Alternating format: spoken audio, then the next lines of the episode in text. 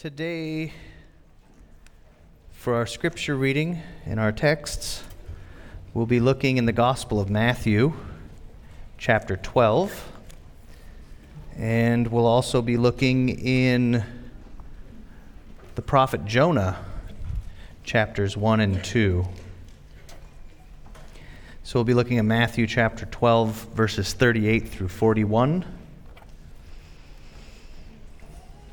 And then we'll proceed to our Jonah readings.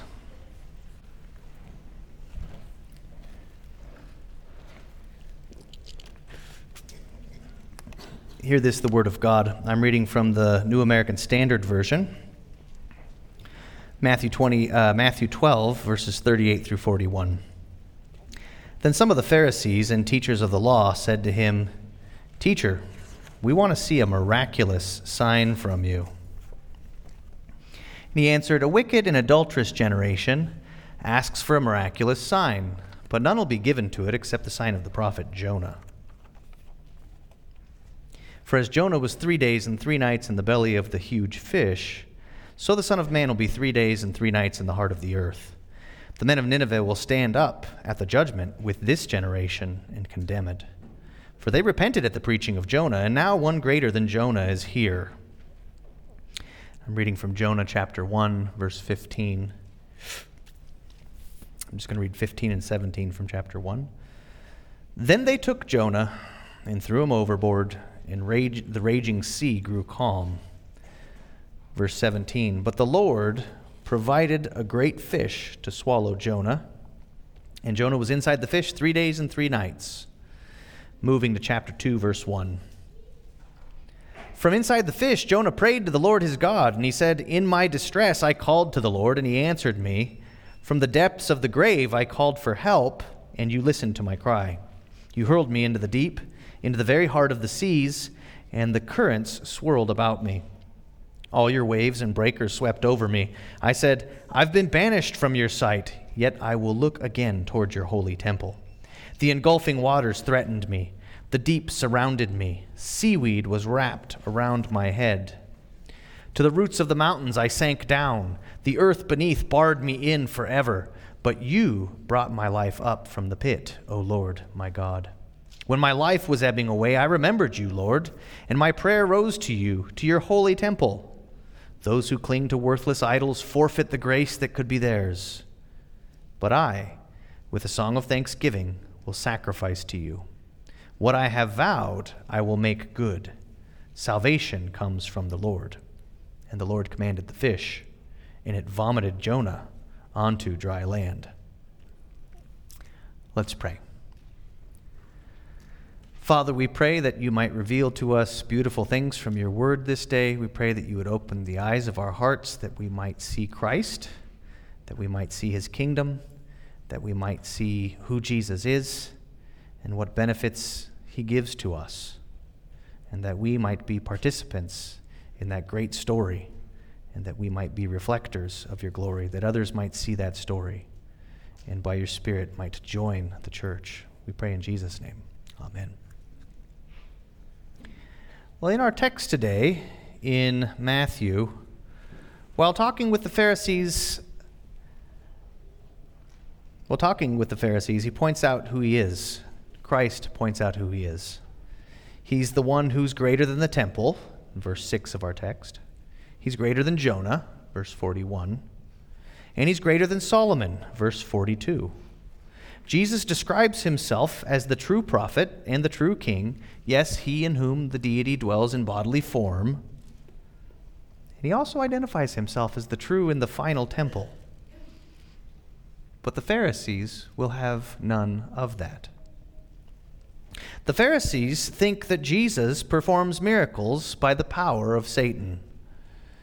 They do not doubt that Jesus performs miracles. Rather, they attribute the power source of his miraculous acts and deeds to Beelzebul, right? To the prince of demons. They doubt that Jesus comes from God because they have decided for themselves what the kingdom should look like, what the Messiah should act like and Jesus does not measure up to their conception of Messiah. They expected the Messiah to be like them.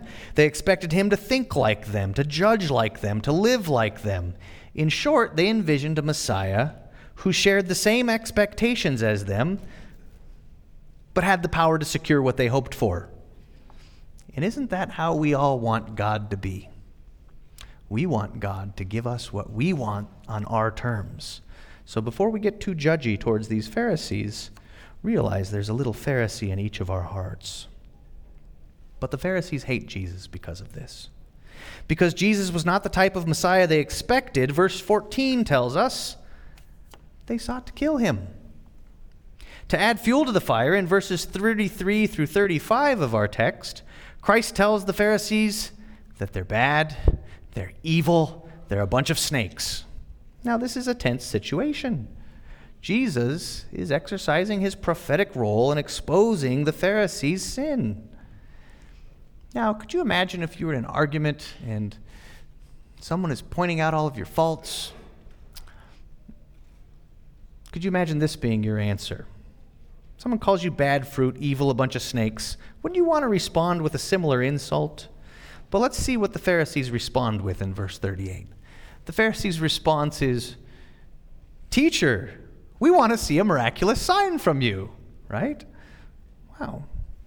Now, the Pharisees here do not honestly respect Jesus, as of course calling him a rabbi or a teacher would suggest. Right? Teacher is a title of respect. They don't respect him. Earlier, we see in the passage that they want to kill him. They're trying to frame him.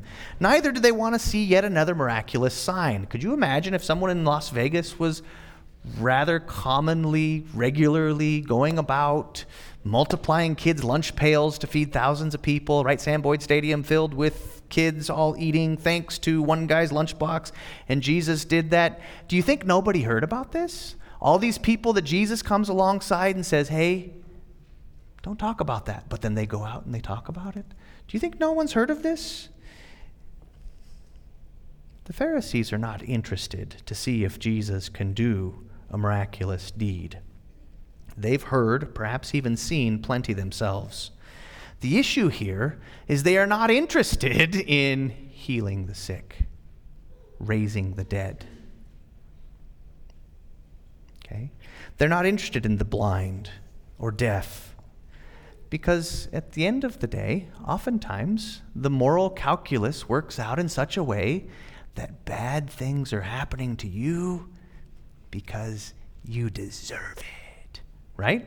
If that's the moral calculus, well, this person's sick, this person's dead, this person can't hear, this person has, you know, a bunk arm. Uh, well, you know, hey, that's probably because they deserve it, right? And we see this in, in John 9, right? In John 9, we have that episode where um, there's a man born blind, right? And so the Jewish leaders come to Jesus and they ask him, Rabbi, hey, who sinned, this man or his parents, that he should be born blind? And, you know, uh, Jesus doesn't indulge them. He's like, this is for the glory of God being revealed, right?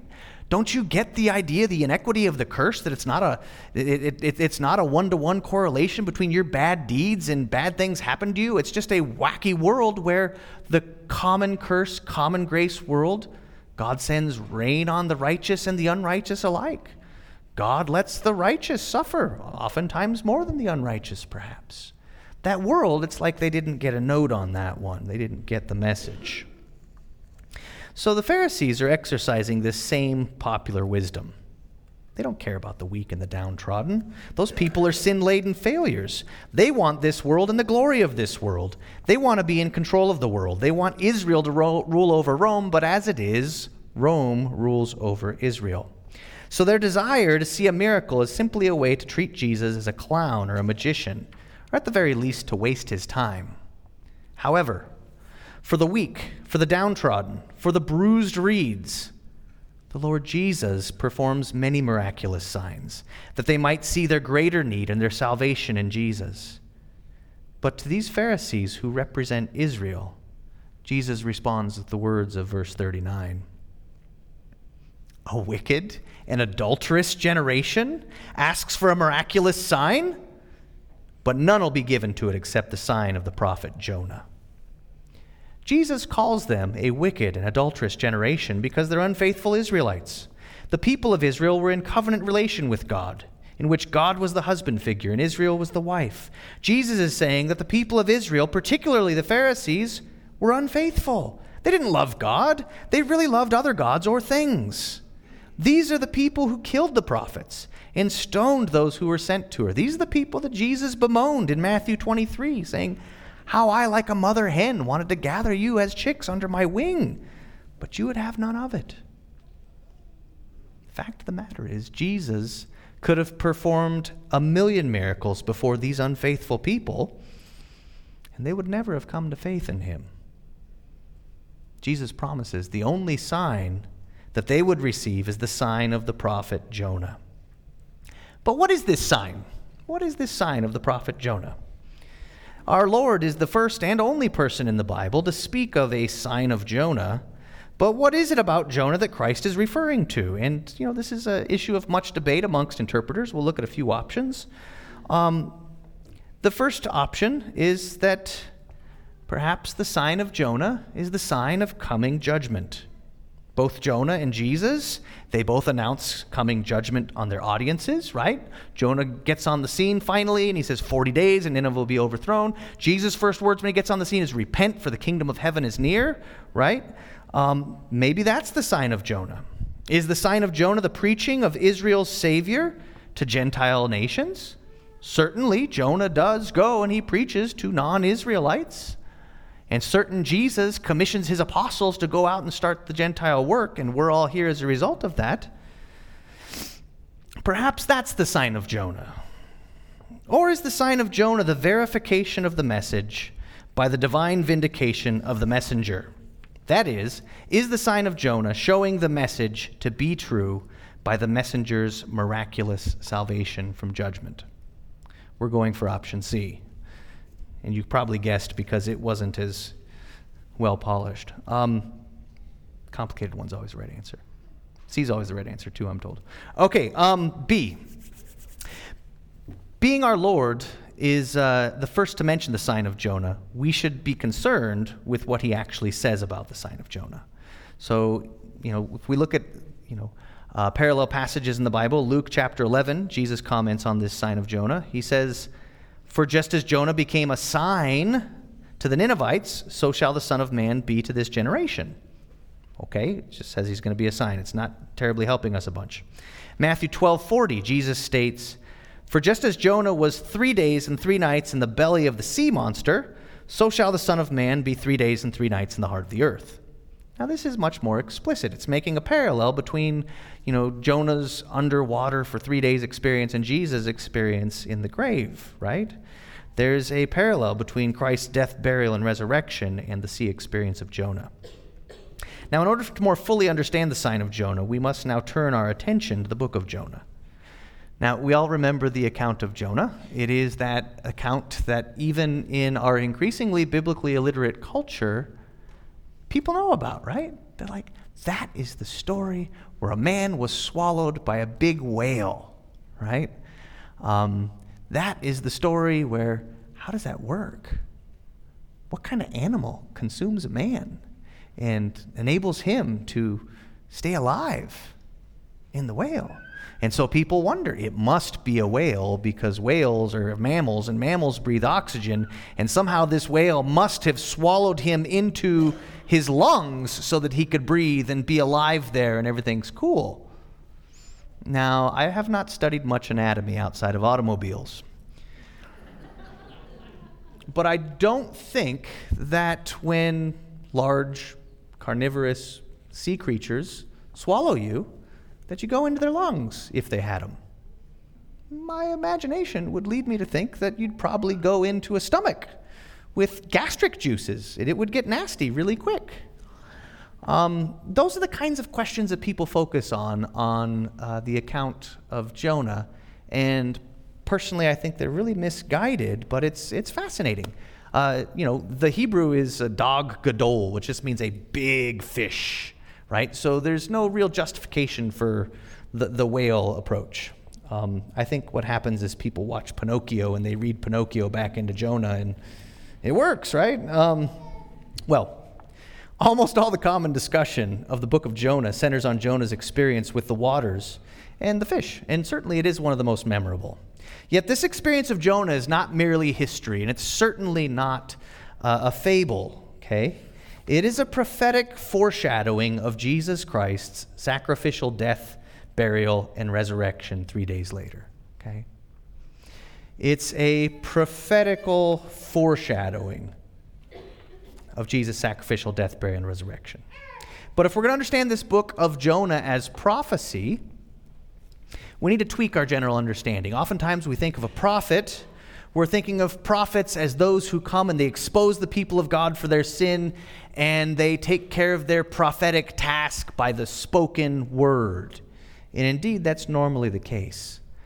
But here in Jonah, I submit to you that his prophetic task is fulfilled perhaps much like uh,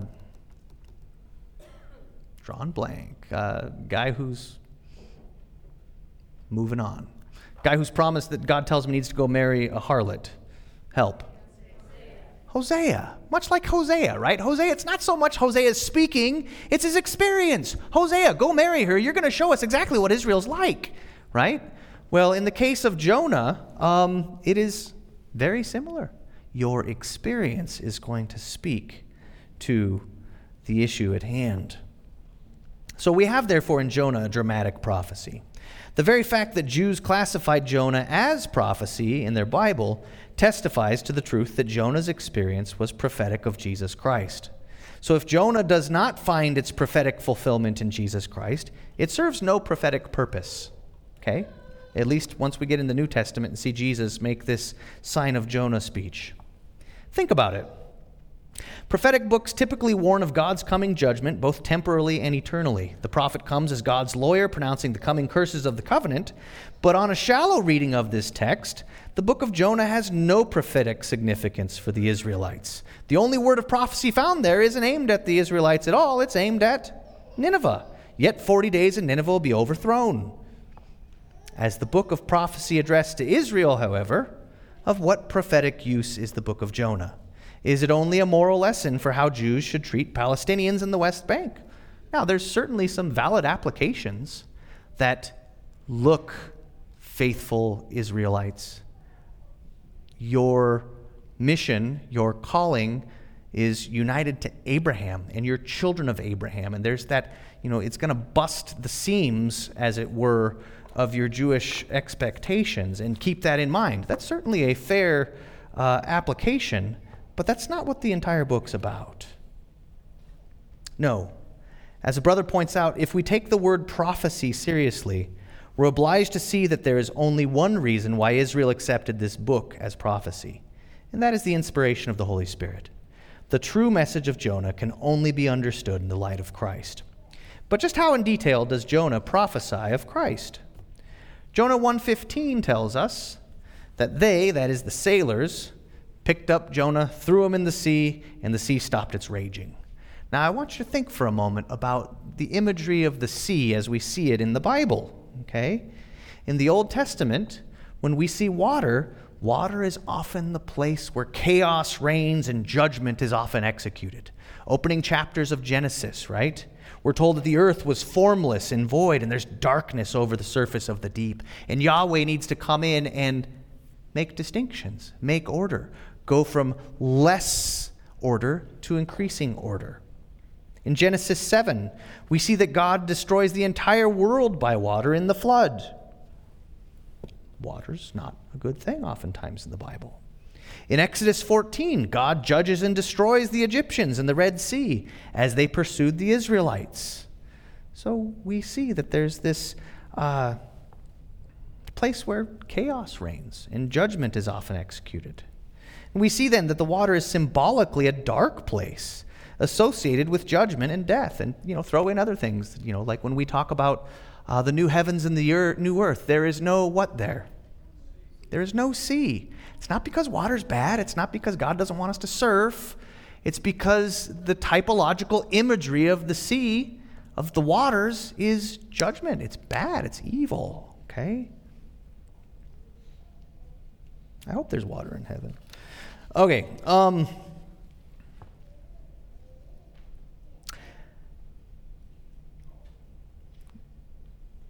those who are swallowed up into the sea are swallowed up into death. And Jonah says as much in his psalm in chapter 2, verse 4. Jonah says, I have been expelled from your sight. And think about that. What is death but complete and total separation from God, being expelled from God's presence? Here, Jonah finds himself apart from God's presence in the throes of death. Yet this death judgment of Jonah is not incomplete. It's not complete. Jonah needs to be entombed, and he hasn't been yet. So Jonah 1:17 says, "And the Lord appointed a great fish to swallow Jonah."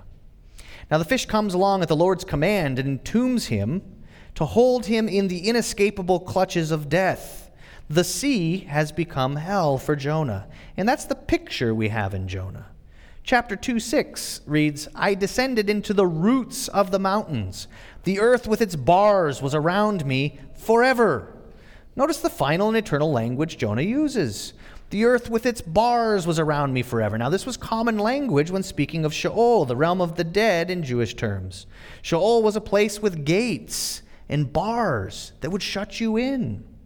For an example, let's look at uh, Job 38 17, which reads, Have the gates of death been revealed to you? Or have you seen the gates of deep darkness? Or Isaiah 38 10. I said, In the middle of my life, I am to enter the gates of Sheol. I am to be deprived of the rest of my years. So, thus, when we look at Jonah, don't think about the great fish as a lifeboat. Think about it as a tomb, okay? Think about it as a tomb. It's not a sign of God's graciousness for Jonah, but it's a sign of utter and complete judgment. Perhaps this fish is the same beast as the sea monster or the beast or the sea dragon that comes out of the sea in Scripture. The sea monster in Amos and Isaiah is an agent of judgment in the scriptures. So here's Amos 9 2. Though they dig into Sheol, from there my hand shall take them. And though they ascend to heaven, from there I will bring them down. And though they hide on the summit of Carmel, I will search them out and take them from there. And though they conceal themselves from my sight on the floor of the sea, from there I will command my serpent, and it will bite them. But much like Luther, when speaking of Satan, Luther spoke of Satan as the devil is God's devil, right? Well, this fish, whatever it is, is God's fish. This sea monster is also to be judged by God. Isaiah 27.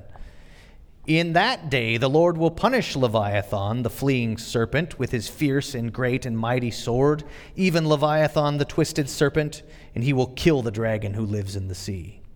Yes, the fish is an agent of judgment, the messenger of Sheol with the charge of devouring Jonah.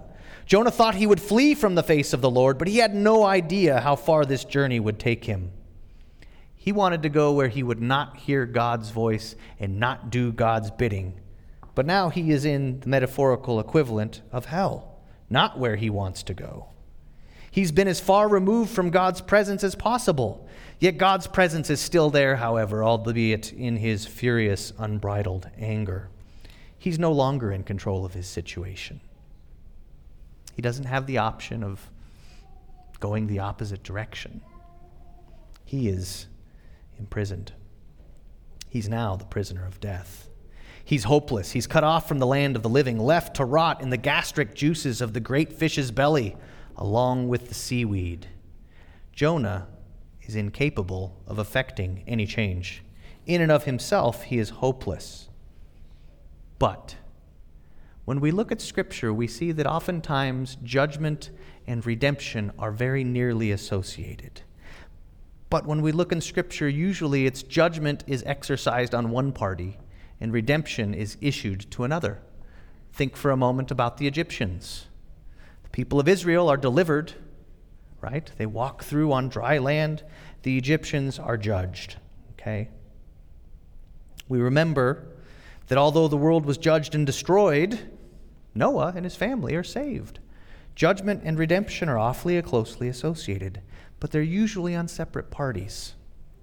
Also, remember this God the Spirit works mysteriously in the waters. Genesis 1 2 tells us that although the earth is formless and void, the Spirit of God is moving over the surface of the waters, and it brings order and meaning to it. In Exodus 14, when God separates the waters, what does he use? He uses breath or wind or his spirit to separate the waters, and he saves the Israelites. And our own baptism in water is a picture of judgment and the Spirit working, cleansing a new life in us. So, here in our text with Jonah, we see that God is doing something mysterious with Jonah in the waters. There's something peculiar about Jonah. Normally, in biblical accounts, we find God's judgment being disposed upon one party, the wicked, and God's salvation being given to another party entirely. Typically, there are two parties involved in the receiving of God's wrath and redemption, but here in Jonah, we see he receives both. Yes, Jonah suffers the wrath of God in his death and burial in the depths of the sea, barred in by Sheol. But Jonah remembers the Lord and cries out to the Lord, and God answers him. Jonah 2:10. Then the Lord commanded the fish, and it vomited Jonah up onto the dry land. For those of you that were in Sunday school, I really did not plan on all these passages dealing with vomit. Um, curious. I chose this because it deals with the resurrection, and it's about time for that. Well, the Lord commands the fish, and it vomits Jonas up on uh, dry land. Now, as an aside, we need to remember that this is a dramatic prophecy, okay? It prophesies of Jesus' work. It's for this reason that Jonah is broken free from the grips of a metaphorical death in hell, or reality, I don't know. This deliverance of Jonah is not the norm, and we should not leave here today saying, well, hey, that pattern we see in Jonah should apply to my unbelieving friend. He can repent and get out of hell. Um, it does not work that way. Hell is an inescapable realm, it is a prophecy pointing towards things to come. As a book of prophecy, Foretelling the mighty works of Christ, Jonah is broken free from the mighty grips of death and hell by the almighty power of God. As a resurrected new man, Jonah now being vomited out of the fish, landing on the shore, what does he do? He's obedient. He obediently takes his message to the Ninevites.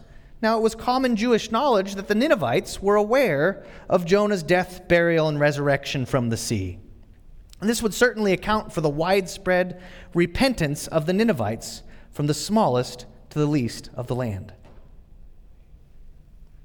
Think about that. By the way, did you know that the Ninevites, uh, they worshipped Dagon, right? I believe it was Dagon. They worshipped a, a, a, an idol in the form of a fish. Now imagine you're sunbathing on a nice weekend and having a good time, and the giant fish which is an image of what you worship, comes up on the shore and vomits up a man. And you use your ancient Near Eastern understanding of fish anatomy, which is probably about as good as mine, and you do the math. This ain't normal, right? What kind of a creature comes out of the fish of out of the mouth of the of the great fish that I associate with my deity? What kind of a creature comes out of that? The kind that has conquered that creature. And when that guy comes out of that fish's mouth and he says, 40 days and Nineveh is overthrown, you better bet they all repented, right? Do you think it's, oh, uh, otherwise, okay, let's absent, you know, the fact that they worshiped a fish, uh, absent the fact that, you know, just imagine some fish barf some dude up and, I don't know, you worship gorillas or something. Um,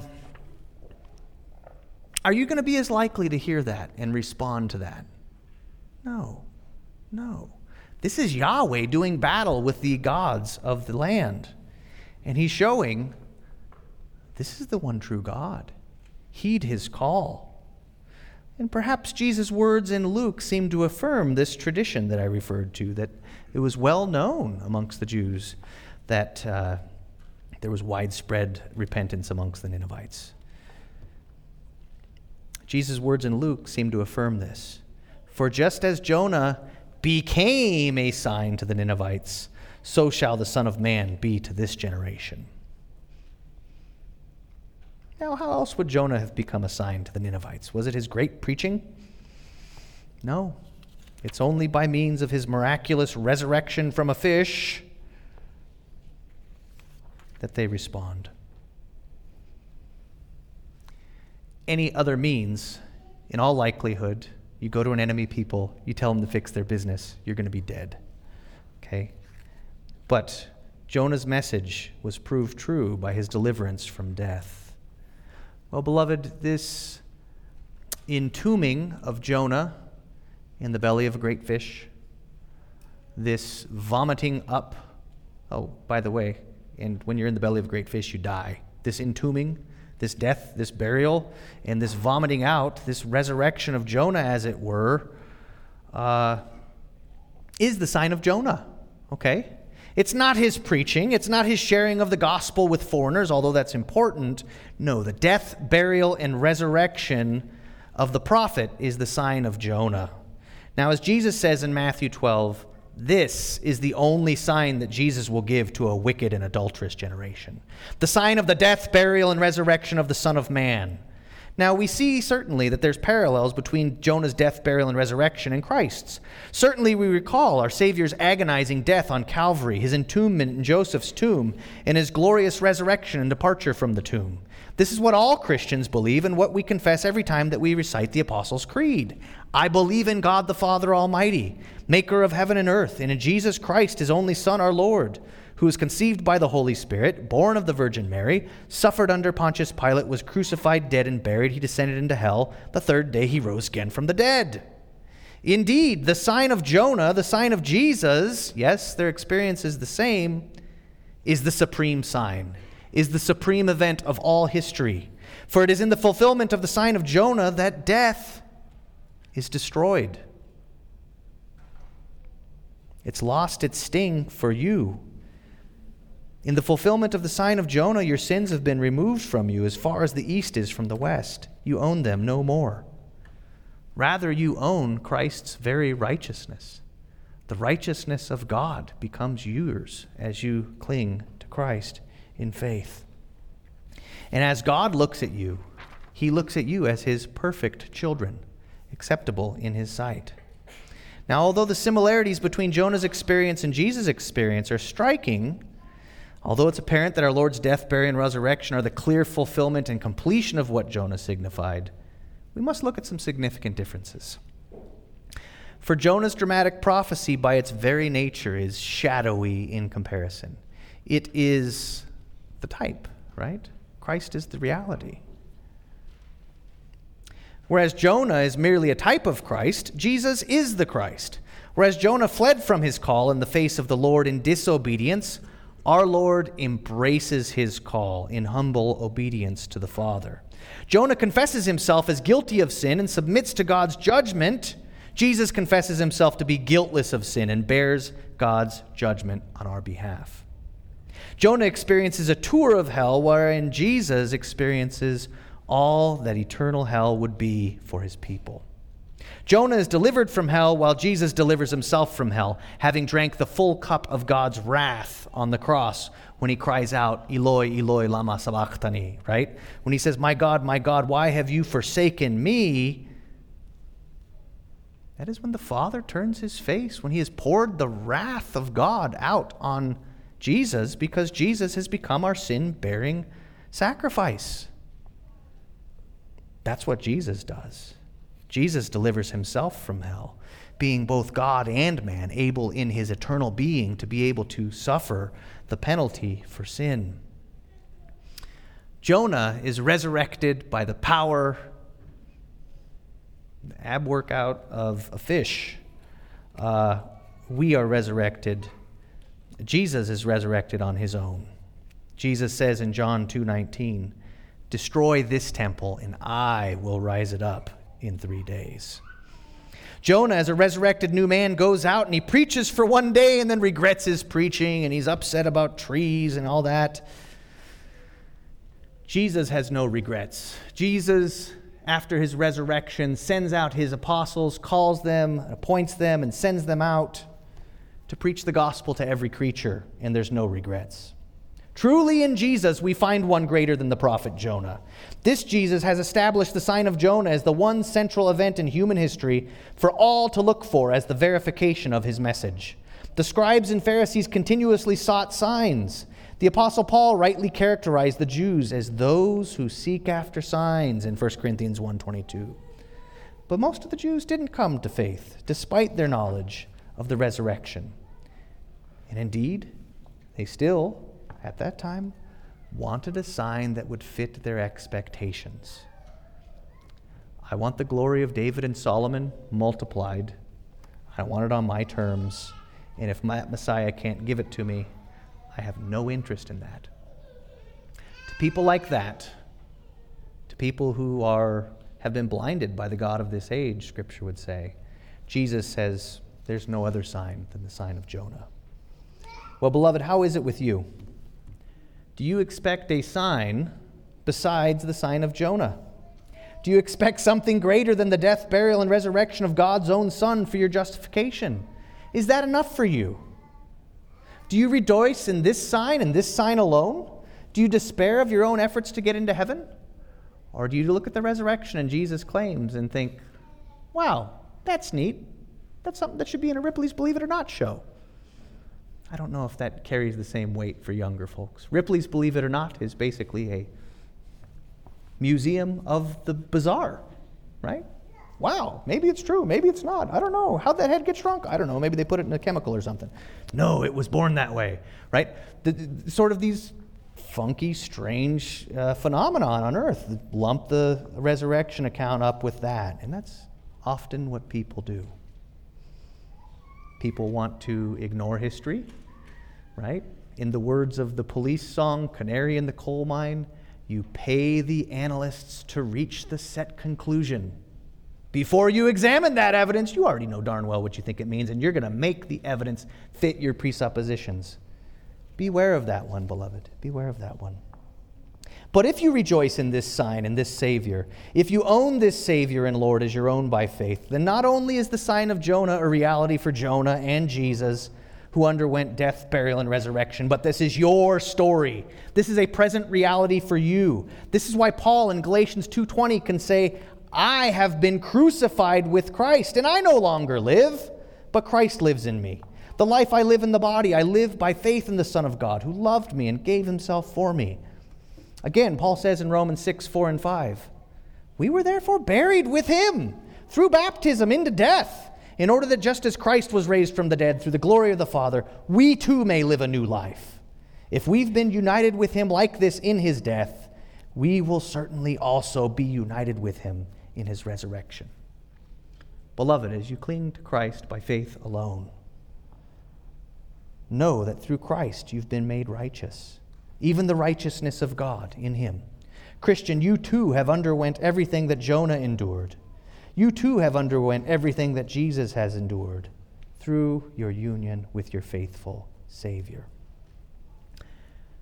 And beloved, just like Jonah, just like Jesus, you've been called to a life of obedience. As a resurrected, newly created son or daughter of God, you're called to walk by faith.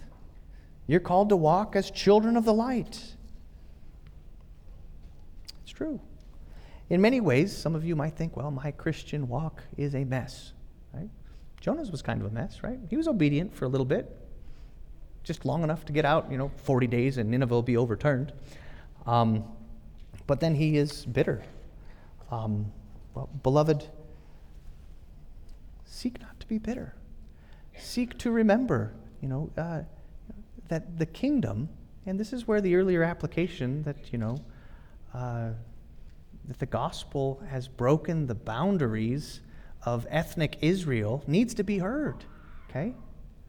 And the gospel needs to break the boundaries of your friend groups, in your families, that you need to be faithful in sharing, as Pastor often says, and he stole it from a Puritan, I'm sure, being that person who tells beggars where to get the bread, right? Being one beggar telling another beggar where to get the bread. Well, we'll go ahead and close it there. Okay? As you ponder resurrection this season, know that you participate in resurrection life. And that's foreshadowed by Jonah, it's accomplished by Jesus, and experienced by you as you lay hold of Christ in faith. Let's pray. Father, uh, we give you thanks that you love us, that you have uh, continued to show us that the focal point of Scripture is King Jesus, that he is uh, that center hub that all the spokes tie into and give us meaning. So, Father, today as we close, help us to go out and think about how we can be faithful witnesses to the reality of the accomplishments of Jesus and the reality of a, a, new kingdom, the reality of heaven, and that we'd be faithful in pointing people there. Lord, we also pray now for the uh, offering. We ask that you would use these funds to make your church grow, that men and women, boys and girls, might know the Lord Jesus Christ and love you and love their neighbor. Hear us now, we pray in Jesus' name. Amen.